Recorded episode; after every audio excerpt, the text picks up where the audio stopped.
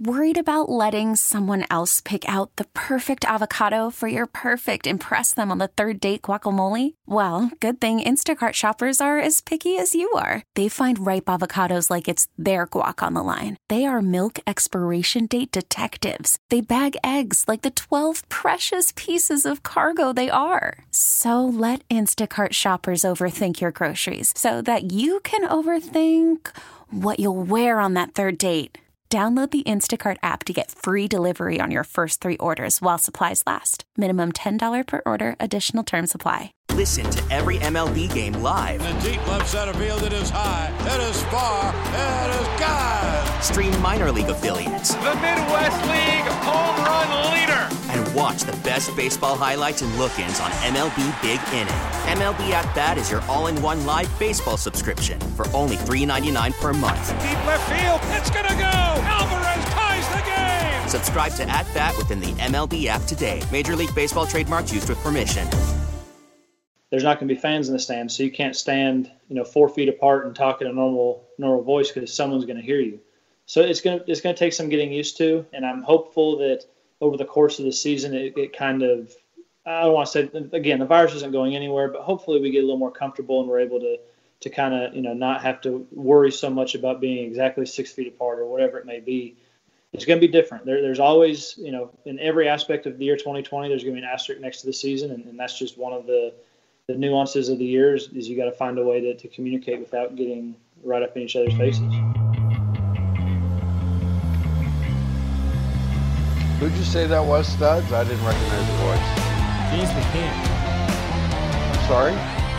James McCann, Steve. That would be James the uh, White Sox backup catcher, James All right. McCann, I as just he was. didn't Uh, hear it. I'm having difficulty. I'm old. I have hearing problems. James McCann. We'll talk about him. we're here. and for we you. will talk about him with Jr. James Fegan of the Athletic. He joins us now on the Al Piemonte Ford Hotline. Al Piemonte Ford in Melrose Park. Thanks for joining us on the score, James. He's not. Look, studs.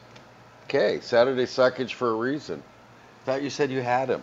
It's okay. No, I said I don't have him, Steve. I'm Okay. calling Well, him right This not? now. segment is just. This segment is awful. This is just awful. I hate when you. First of all, I hate when you two fight. It just it upsets me greatly from where I am. So, guys, let's get it together. Okay. The Tech Zone is brought to you by Rosen Hyundai of Algonquin. Save time, shop online at rosenhyundai.com. And we have this text from the 773. I set up an appointment with Permaseal, and it's for the 23rd of September. I need a new sidewalk, and I want to put up a privacy fence. Should I wait after Permaseal fixes the cracks in my house, or can I go ahead and start those other two projects? Go ahead, Mark. Hmm. Give give give the seven seven three texter an answer on on um, I would fixing up his say, place. yeah, my my suggestion would be set up set up the appointment and don't ever text again. All right, there you go. In that case, we're going to try this again with James Fegan joining us now on the Al Piemonte Ford hotline. Al Piemonte Ford in Melrose Park. James, thanks for joining us today in the score. Appreciate it. Thanks for having me. All right, so the from what you heard from Lucas Giolito yesterday, a anything surprise you? What jumped out at you? Uh, what what made an impact on what he had to say as we prepare for the alleged start of spring training oh? 2.0?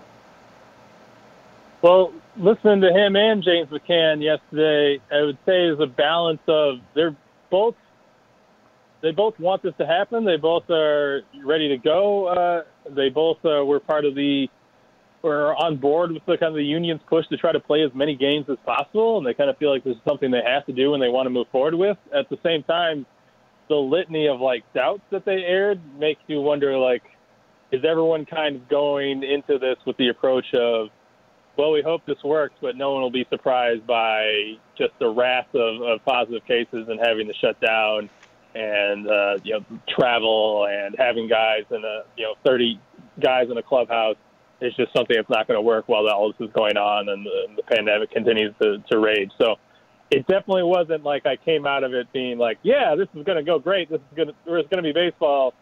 hot diggity and all that. Uh, obviously, they're going to try, uh, it, but it seems more like this is their last opportunity to launch a season uh, rather than their best one. Have you gotten any kind of indication, whether from speaking with those two players or anybody that you've talked to, that if if they do have to stop the season, would would it be stopped for good, or would it just be a delay of game? I think obviously they would try to lean towards a delay, uh, and they'd want it to be something very minimal with giving themselves something in terms of like a week or two of wiggle room to, to make up time, but it's not really built into the schedule to allow it. it it's 60 games in 60 days. They can't like shut down right. for two weeks. They're they're hell bent on not um, eating into their playoff time. I feel like they'd sooner shorten the season than they would push it back to any degree. Um, there, there's just not a lot of. Uh, it's almost like you. I don't think it's a good idea, and they should have shut down when they would have. But it's almost like uh, they'd have more room to to kind of improvise or respond to things if they had just kind of continued going uh, and install all the protocols that that they have now, rather than trying to. They basically have to throw a perfect game to to not have this disrupted, and the, the circumstances in the country are not really conducive to that. We're talking with James Fegan of The Athletic. We're talking baseball here on the score, White Sox baseball. James, let's presume we can come back to the specter of COVID 19 later, but, but this 60 game season, I've been asking this of my Sox fan friends. Is this opportunity worth a year of service time for this team? Um, I would think of it in terms of, I would say yes the short answer, yes. But uh, I would think in terms of uh, you need Nick Madrigal to play. Uh, you need that. That's probably the, the main guy I would do service time. You've already extended Luis Robert out to where his he will hit six years of service time before his contract expires. So there's no real purpose to holding him back anymore.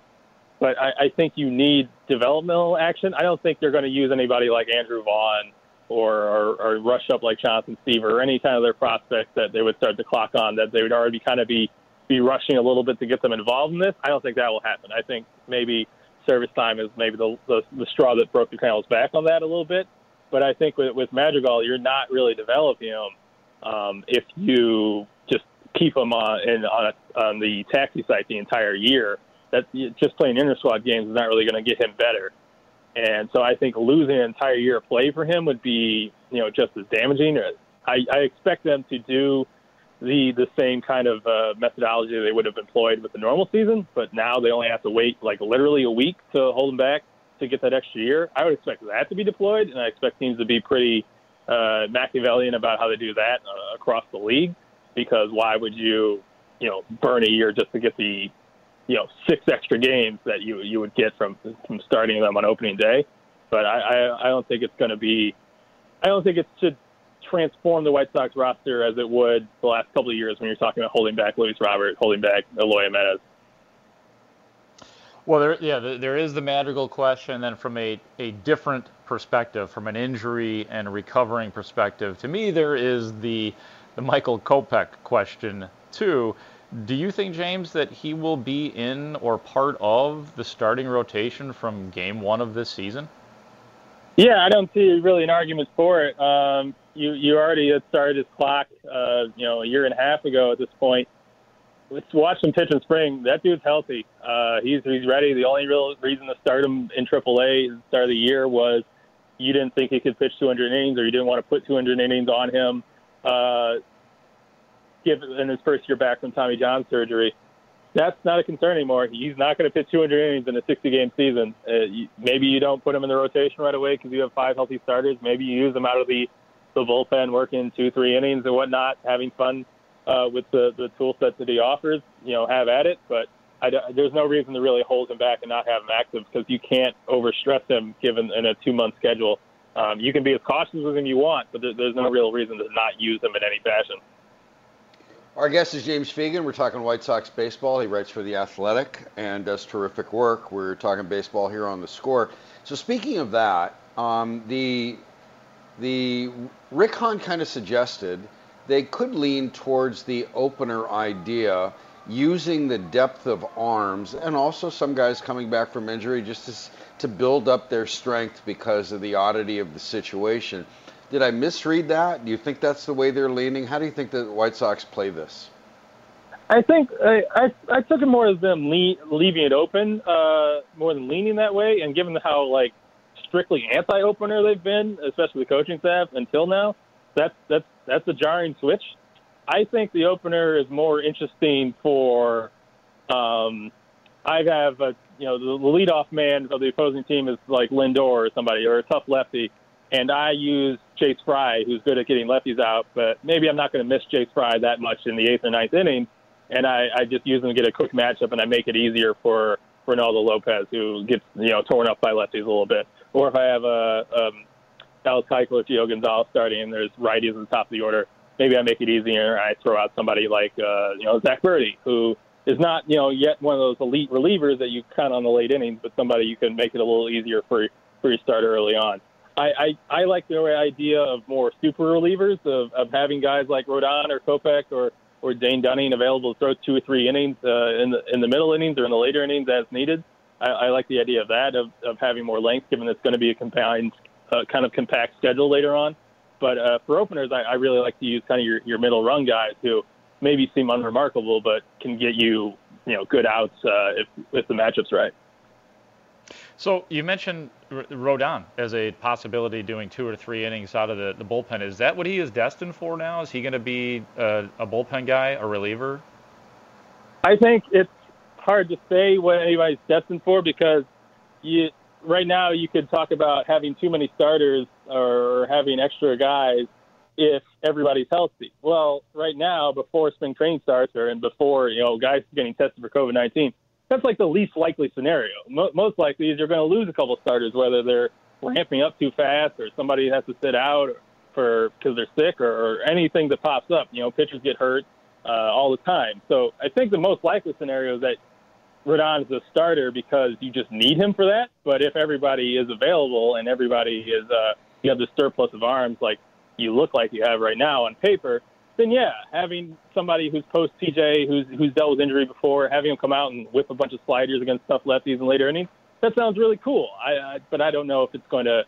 It, it's only something that can happen if the necessity for having five guys uh, kind of isn't there. Talking White Sox baseball with James Fegan of the Athletic. Uh, earlier today, James, the um, uh, manager of the White Sox, Rick, Ricky Renteria, was on the score inside the clubhouse with Bruce Levine and David Haugh and he kind of indicated that he looks at this season as a series of, of moments uh, compared to or instead of letting somebody fight through something and develop because it pays off a month from now. A month from now, there may not be baseball. And that seems to be a, a change. It seems to be rectif- um, an example of the urgency involved. Have you seen Ricky Renteria do this? How do you think he he does this? How do you think he responds? How do you think he performs in this season of moment as opposed to development? I don't know. I, I don't think we have seen him do that. I think he's had four teams uh, uh, with the Cubs and White Sox combined that were all rebuilding, and I, I, that was part of probably my argument of not saying not advocating for him, saying he's going to be a great uh, playoff manager or somebody who's going to uh, be a great leader contender, even though other people endorse him for that. But that we don't know because we've literally never given him the roster to do this. So the fact that not only is he going to be uh, managing a contender, but or uh, uh, want to be contender, but managing them in a situation where the all the, the entire season is kind of high leverage moments where he can't let guys struggle through things he can't, you know, call bunts because he thinks it's important for a guy to be able to lay down a bunt in a certain situation, even if it's not the right call.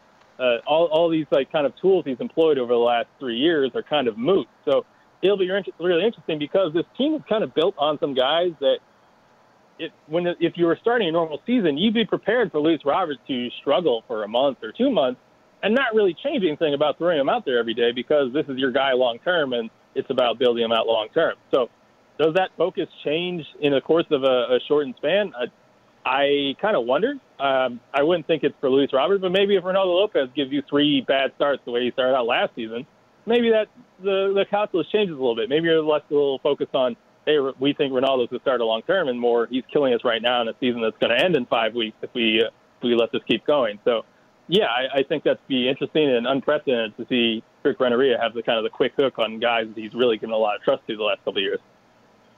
Dan, he's, he's got a pretty good trio of guys, and more than that, really, in the bullpen. And Steve Cishek, Alex Colome, and Aaron Bummer. Bummer's the guy I want to ask you about because I, it it seems like it's always our want when you have a, a guy who was really good in the later innings, seventh and eighth. You're like the the um, I, I, I tend to say, okay, what about Aaron Bummer or that guy as a closer? Is there any possibility that in certain situations Bummer will get a chance to pitch the ninth inning over Alex Colome? I certainly could see that if Colome struggles. I, I think that's that's your first guy that you think is this is a guy I trust to get big outs. Um, and I certainly see it uh, if the compact schedule results in Colome working two, three days in a row. I don't think you want to work Colome into the ground. He's 30 now, I believe. Uh, there, there are limits to what you can push him at. I think Bummer has value in that I wouldn't necessarily expect the same from Colome. Is that that's pro- if I need two innings in relief, and you frequently did last year because the bullpen was not very deep at all. Um, I would probably trust Bummer to do that more than anyone else in this bullpen. So I think that has value beyond just like having the top dog in the ninth inning. And I don't know if they necessarily replaced or built in the bullpen depth with young guys like, you know, Zack Greinke is somebody we expected two years ago at this point. Tyler Johnson, mm-hmm. um, Ian Hamilton, guys like that have not really proven themselves in the major league level yet. So you don't really have someone who's going to slide into the seventh eighth role and give you the same security as Bummer. So that would be my hesitance. But could he do it? Would he be good at it? Yeah, absolutely. And I, I he had a save last year when Colome had worked back-to-back days, and I expect he'll have a save or maybe five or six uh, at some point this season, maybe. Uh, probably uh, should make it a smaller total given that it's only 60 games, but he's, he's totally capable of getting the upgrade at some point. And I think when Colome leaves in, in free agency after the season, that's probably another time you consider him for that role again. James Fegan is our guest. He covers the White Sox for The Athletic. We're talking baseball here on the score. James, my last one for you. Ryan McCann, uh, James McCann again seemed like the adult in the room yesterday, talking about player responsibility and discipline. Say, talking about, you know, you go to the field, go home, be with your family, don't do anything else, even though the rest of the world is trying to open up and do something else, but you don't have he indicated you don't have that freedom, that liberty as a professional in this instance regarding baseball, and you have an obligation to your teammates. So, a largely young team, but with some quality veterans. White Sox prepared to be this kind of disciplined and this kind of show the self discipline and show the responsibility and respect for other teammates to obey what are common sense social distancing rules? I have no idea because they've never been put in the situation before, and baseball players are not who I would think as far as like responsible, like going out and uh, some somebody you behave to live a monk, expect to live a monk-like existence off the field. Uh, you know, Giolito, a young guy, to his credit, also talked about like that's something that they need to emphasize in player meetings and talk to each other about how they all need to basically be perfect to make this season work. And yeah, I, th- I guess they understand that. Um, those are probably two of the more well-spoken, sharp guys in the clubhouse. Whether or not, even if they have you know 95% adherence to that, though, there could still be an outbreak in the clubhouse. So for me to say that I think everybody gets it and everybody's going to be on their best behavior, I mean, I mean, look at look at the look at the graphs across the country. That's not working nationally. I don't know why the baseball players would be especially great at it, but you know, here's hoping since you know all of our jobs kind of depend on it a little bit. Amen, man. Appreciate your true. time. It's true. Thanks, James. Thanks for having me. All right, James Fegan is the of the Athletic talking White Sox baseball. We talked a lot of baseball, some basketball. Mark, I have some football things. Can I bring those to the table? Great. Can we have a discussion about the Bears, my friend? Please. We'll do that. Please. Okay, we'll take a break and we'll come back and do that. Steve Rosenbloom, Mark Grote, it's Saturday Suckage. We thank you for listening. We suck so your lack of self quarantine doesn't have to now, but um, we still wish you'd practice that. Chicago Sports Radio, 670 the score.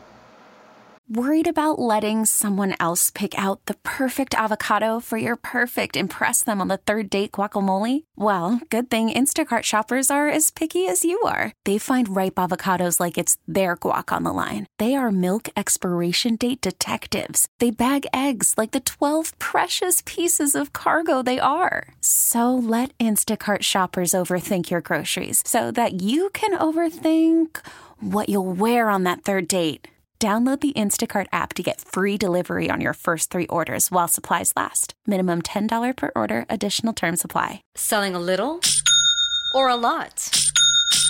Shopify helps you do your thing, however you cha-ching. Shopify is the global commerce platform that helps you sell at every stage of your business. From the launch your online shop stage, to the first real life store stage, all the way to the did we just hit a million orders stage. Shopify is here to help you grow. Whether you're selling scented soap or offering outdoor outfits, Shopify helps you sell everywhere. From their all in one e commerce platform to their in person POS system, wherever and whatever you're selling, Shopify's got you covered. Shopify helps you turn browsers into buyers with the internet's best converting checkout. 15% better on average compared to other leading commerce platforms. And sell more with less effort thanks to Shopify Magic, your AI powered all star. Shopify powers 10% of all e commerce in the US. And Shopify is the global force behind Allbirds, Rothy's, and Brooklinen, and millions of other entrepreneurs of every size across 175 countries. Plus, Shopify's award winning 24 7 help is there to support your success every step of the way. Because businesses that grow, grow with Shopify. Sign up for a $1 per month trial period at shopify.com slash odyssey podcast, all lowercase. Go to shopify.com slash odyssey podcast now to grow your business, no matter what stage you're in. Shopify.com slash odyssey podcast. Bears. Bears, my friend. Bears. Welcome and welcome back. Steve Rosenbloom, Mark Grote, Saturday Suckage. Thank you for joining us. We can be reached in the Tech Zone, brought to you by Rosen Hyundai of Algonquin. Save time, shop online at rosenhyundai.com. It's the same number as our phone system, 312 644 6767. Should you dial that, then Trash Panda, our producer, will sound the breaking phone call sounder and then introduce you to us. And you can join us as we broadcast live from the Hyundai studios, brought to you by your local Hyundai dealers. So, Bears. Mark, I, I read this with interest. The discussion about it grew out of when the Bears were running all those assistant coaches and some of the players and all that stuff a week ago.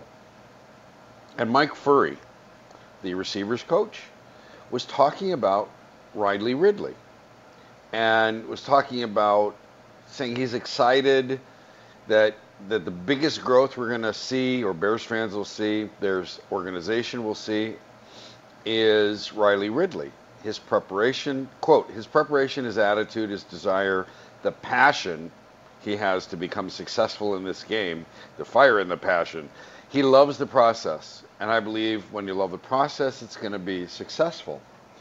So, Furrey also said learning the playbook and adjusting the, the speed of the NFL were among the reasons that Ridley didn't receive many opportunities last year.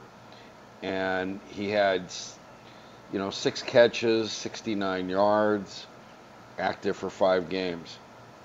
So, how does he make strides with the speed of the game and the playbook if they can't do anything about it? There's no OTAs. Who knows what's going to go on when they get to camp soon? How is they? How how is he supposed to live up to this?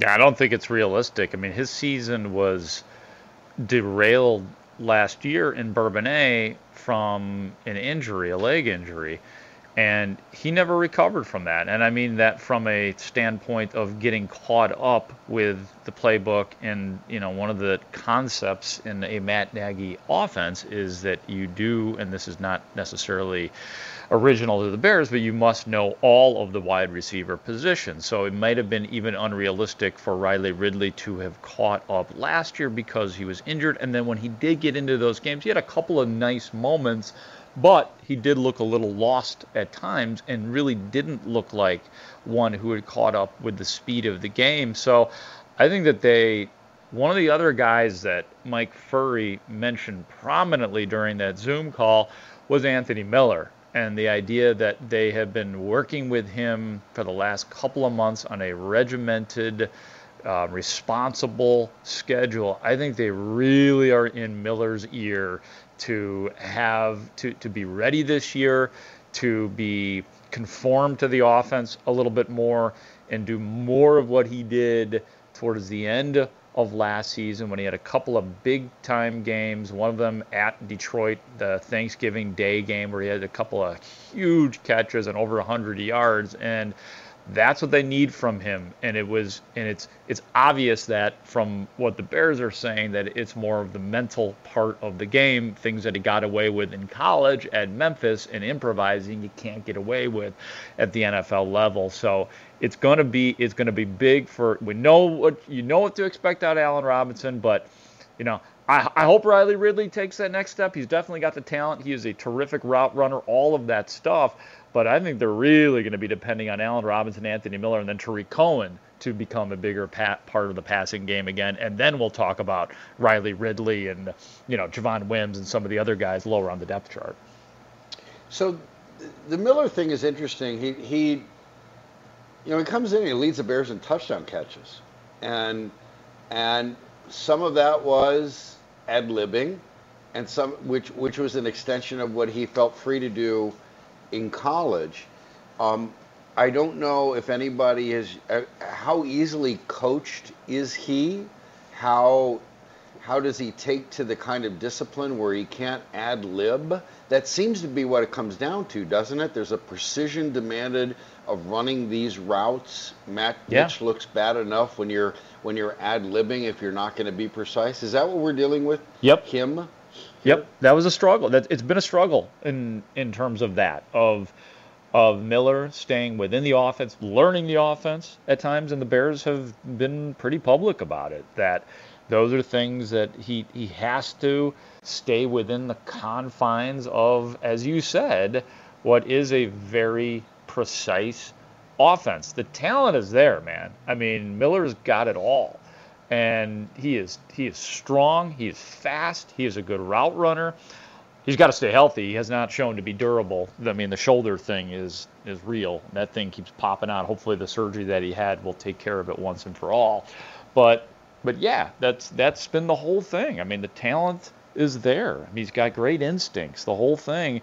It's just a matter of accepting coaching. You know what I mean? He doesn't he doesn't um, you know he doesn't turn his back on the coaching. It just seems like once he gets into the game, he thinks he can do it his way, and that his, just doing it his way hasn't worked, and he's just got to trust that that Matt Nagy and and Mike Furrey, and now the new coaches that are are with him, Bill Lazor and John DeFilippo, and the rest of the crew, they actually know what they're talking about. And if you do it this way, you are going to be a very successful NFL wide receiver. And he just has not taken taken to it well yet. It's interesting. You've got a quarterback who can't transfer what he does in practice into games, and you've got a receiver who can't transfer the playbook onto the field as demanded by the play calls of the coach. That's a bad combination for somebody who you said ranks right behind Allen Robinson in importance in a receiving game. Well, yeah, but the, the thing is, man, is he he has shown, you know, the proverbial flashes of being really good. Um, and as you mentioned, he led the team as far as receivers were concerned during his, it might have been the entire team. I'm not sure. I don't remember now. Uh, in 2018, as far as touchdowns are concerned, and a couple of huge games down the stretch. And if he can keep that up, I mean, there's a chance that Anthony Miller could be an 800 to 1100 yard receiver. And I think the, I think the Bears know that. I think, and I think that's why Furrey went out of his way to mention him during the Zoom call because they know that this is this guy. Look, Anthony Miller is not a project. You know what I mean? This is not somebody who who needs delicate care because he's a project player. This is a really good product that they need to mold into a really good football player. And I know that they think that there is there is hope for that. I mean, hell, they moved up in the second round to get Anthony Miller. You know, they and a lot of people thought that he was even a steal in in that spot. So, and considering what he did at, at Memphis, where he was a, you know, he was a red zone machine. He was a touchdown machine when he played in college. And I think that they think the Bears that they could transfer all of that to the NFL. But it's just it has taken some serious coaching, you know, in his first two years and then in this offseason. Earlier in the week, uh, Mike Lombardi was on uh, the morning show, the Mully and Haugh show, and was talking about it said what what people who cover football, people involved in football know is the worst thing you can say about a football player or a team or a unit or whatever it is. He basically said the Bears' offensive line is soft. They're not tough. He said you look at them on third and one, you look they don't do anything to develop. You look at the running game on third and one. You look at he he said they were soft, and that accounts for a, a big problem. And maybe that's an outgrowth of Matt Nagy's refusal to run. Maybe he doesn't want to admit you have to run. Uh, running game and third and one, converting that helps your defense, and their defense wasn't as good last year. The offense was not helping it. What did you? I don't know if you heard that, but what are your thoughts if somebody were to tell you the Bears' offensive line is not as tough as it needs to be, not as tough as the NFL demands? I mean, that's about as damning as it gets when you yeah. call anybody in, in any sport soft, let alone the offensive line. You know, by almost by definition, you can't be soft. Um, no, I, I, disagree with that. I mean, the offensive line wasn't great last year. Charles Leno made too many penalties. There was still development, growing pains with James Daniels and Cody Whitehair, those two having to switch.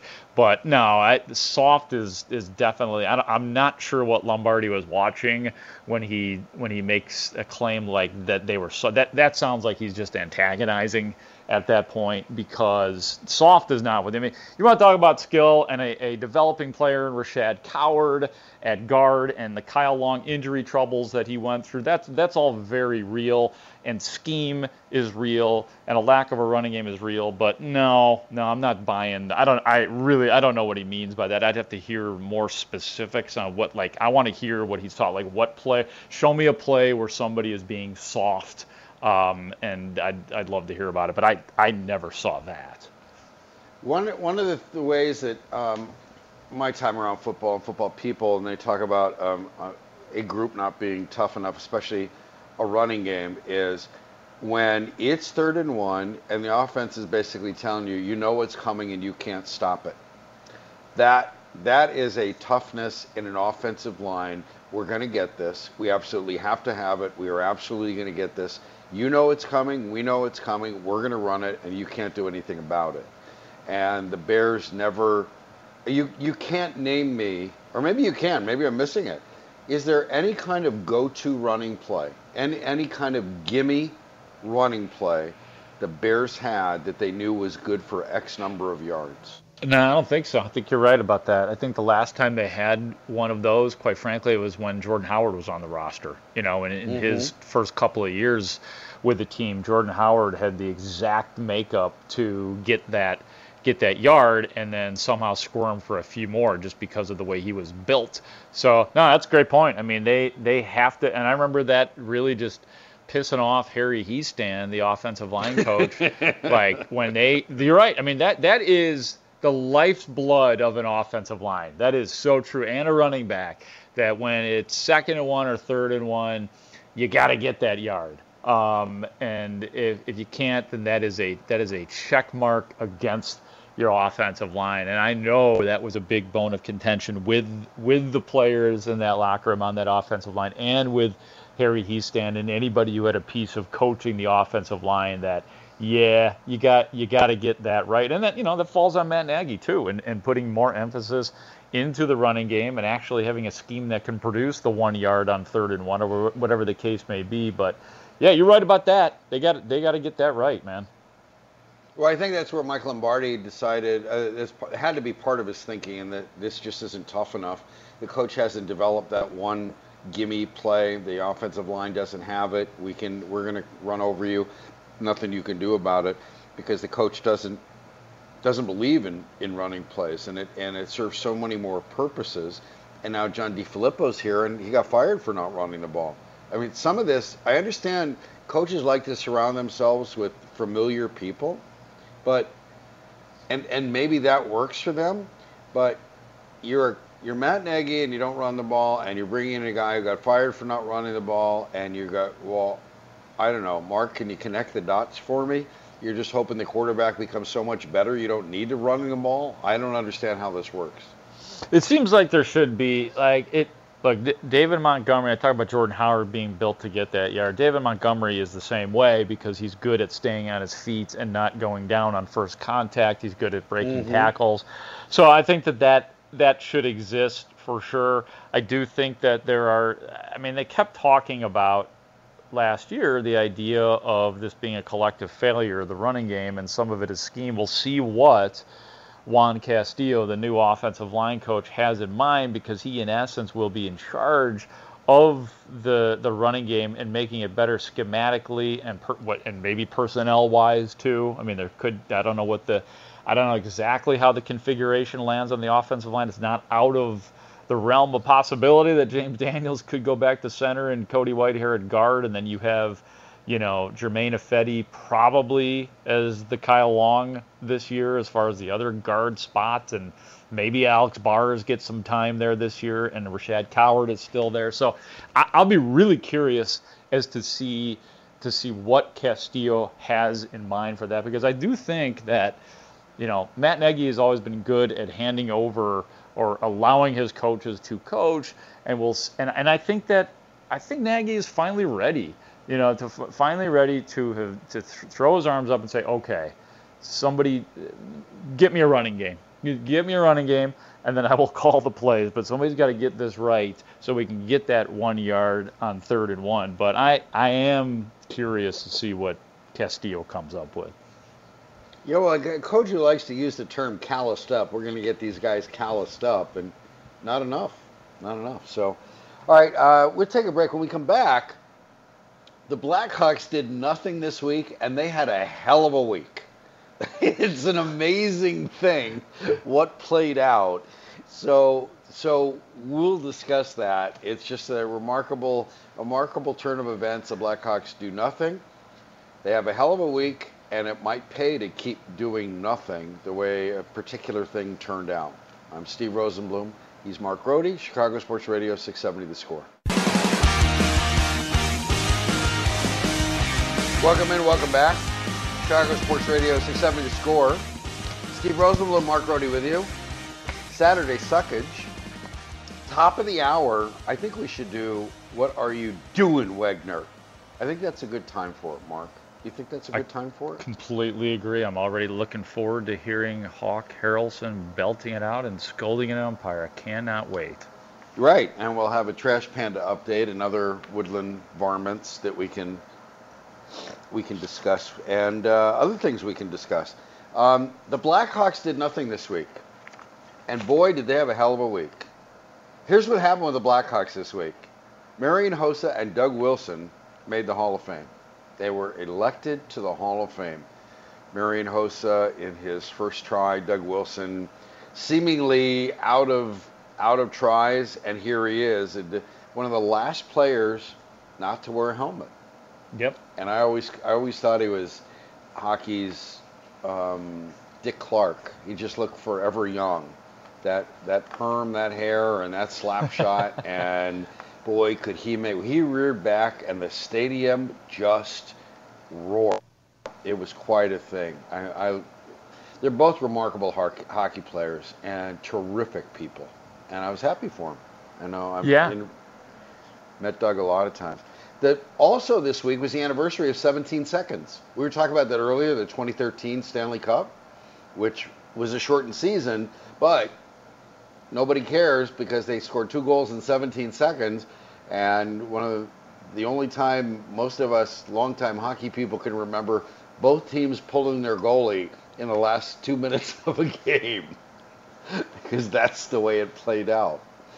And the um, the Blackhawks won their one Stanley Cup, beat the Bruins in Boston. That was a hell of a comeback.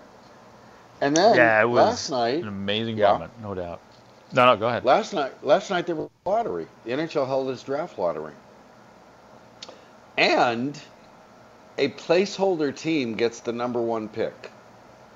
What they did with the way they're setting it up, they put the placeholder teams, meaning the teams like the Blackhawks or the teams playing in the first round, teams that don't get a bye, that there were they were placed in this lottery as a placeholder, group of placeholders, along with the teams that definitely aren't playing, and they held the lottery. And there was one spot for the placeholder team, and what that means is that one of the teams that loses the first play-in round, for instance, the Blackhawks are playing the Oilers. If the Oilers win, the Blackhawks would then qualify and have a 12.5% chance of getting the number one overall pick. Meanwhile, teams like uh, absolutely horrible teams, the Red Wings, the Senators, the Kings, have no chance of getting the number one pick. It's going to be a team that is playing in the next round, but eliminated. And any team that wins that round it is not in the running as one of the placeholder teams.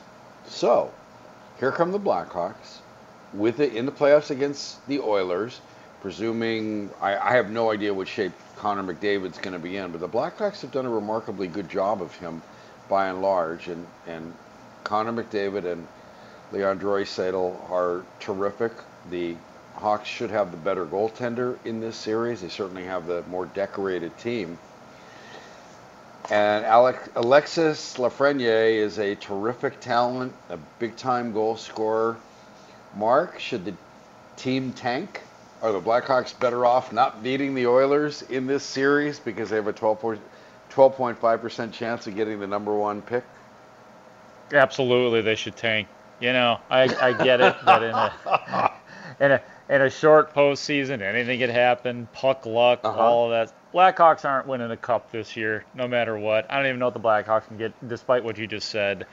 I don't know that they get past the Edmonton Oilers. So, oh, absolutely, 100% they should tank and get the number one pick if they man it's so important that the blackhawks in terms of relevance in this town that they get back to some semblance of hope in in a hurry if they want to keep the uh, the good thing going at the United Center that they still have based on the three cups that they won. So yeah, man, I'm all for the tank. What about you?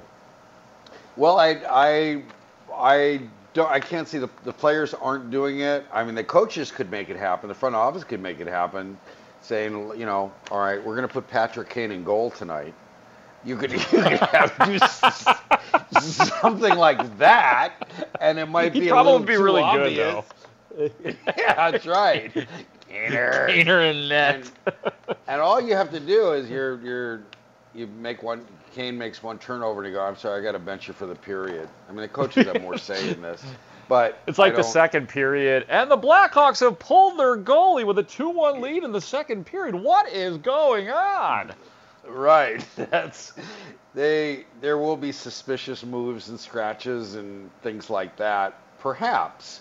But organizations have more influence than players do. The players the players hate when you talk about that, and hockey players, are, uh, all players do. Nobody wants to hear about that.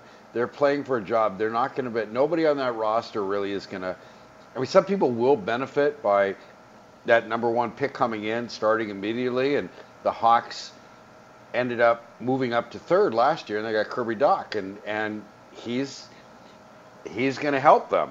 Some players benefited by that, but nobody wants to see it. Nobody look, Jonathan Toews and Patrick Kane and and Duncan Keith have three Stanley Cup rings apiece. Do you think they care about Lafreniere, somebody from the Océanic?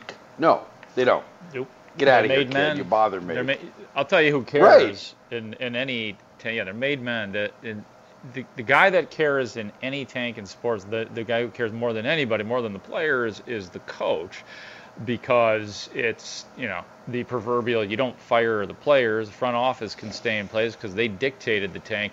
But you know that leaves jeremy colliton in a precarious situation as if he's not already going into this thing. If they if they were to tank or even look bad in edmonton is he i mean i i don't see him being back next year anyway do you? I mean just because it seems like they are changing things at a rapid pace in that organization in terms of front office structure and John McDonough and Stan Bowman probably feeling some of that urgency too. I don't know if I see a scenario where he's back anyway.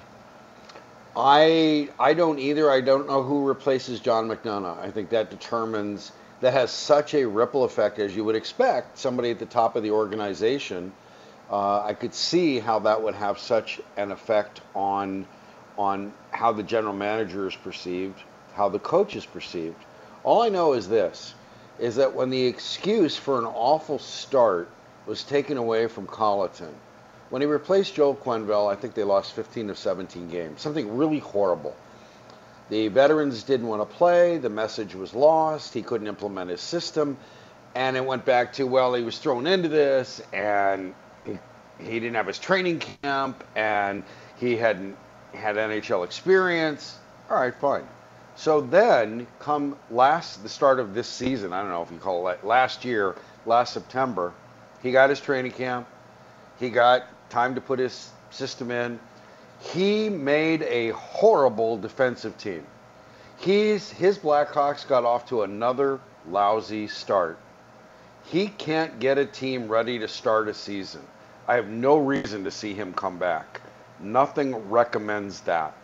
And I think the only reason he might not have been fired last year before the American Thanksgiving is someone said, you know, drop this defensive crap and these guys got to play their game and just let them go. They're veterans and you're not. I, I some kind of conversation had to be um, had to come down like that.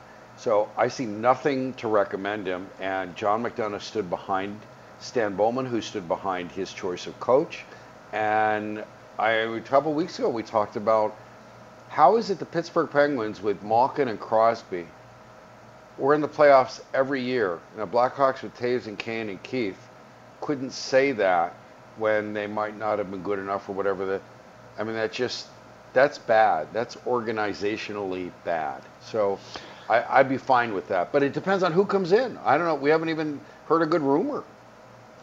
No, that's true. And you're right. I mean, there's no excuse for a, a reprieve in the playoffs during this era. And yeah, man, I mean, that you could say, well, they won three damn cups, but they've no. What they've done is set the bar high, and we're treating them like uh, as if they are at the big boy table, and you gotta, you cannot waste, you know, the guys like Keith and Toews and Kane, even though really uh, in theory, you haven't wasted them because you won three cups with them. But yeah, you, you still you still can get a lot out of this team if you surround them with the right players. And then, damn it, the the problem with Colliton is not that he's necessarily being openly ripped by players; it's that he's not being openly endorsed by players. I think that's just as big of a of a problem when you don't have guys like standing behind him and saying, "Yes, he's our guy. We, he's our coach. We like the way he does things." That's not happening.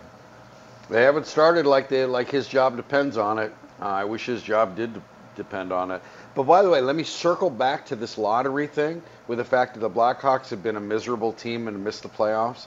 They were, they and the Canadiens, two of the original six, Hawks and Habs were two of the last teams in to the playoffs to this new 24 team format.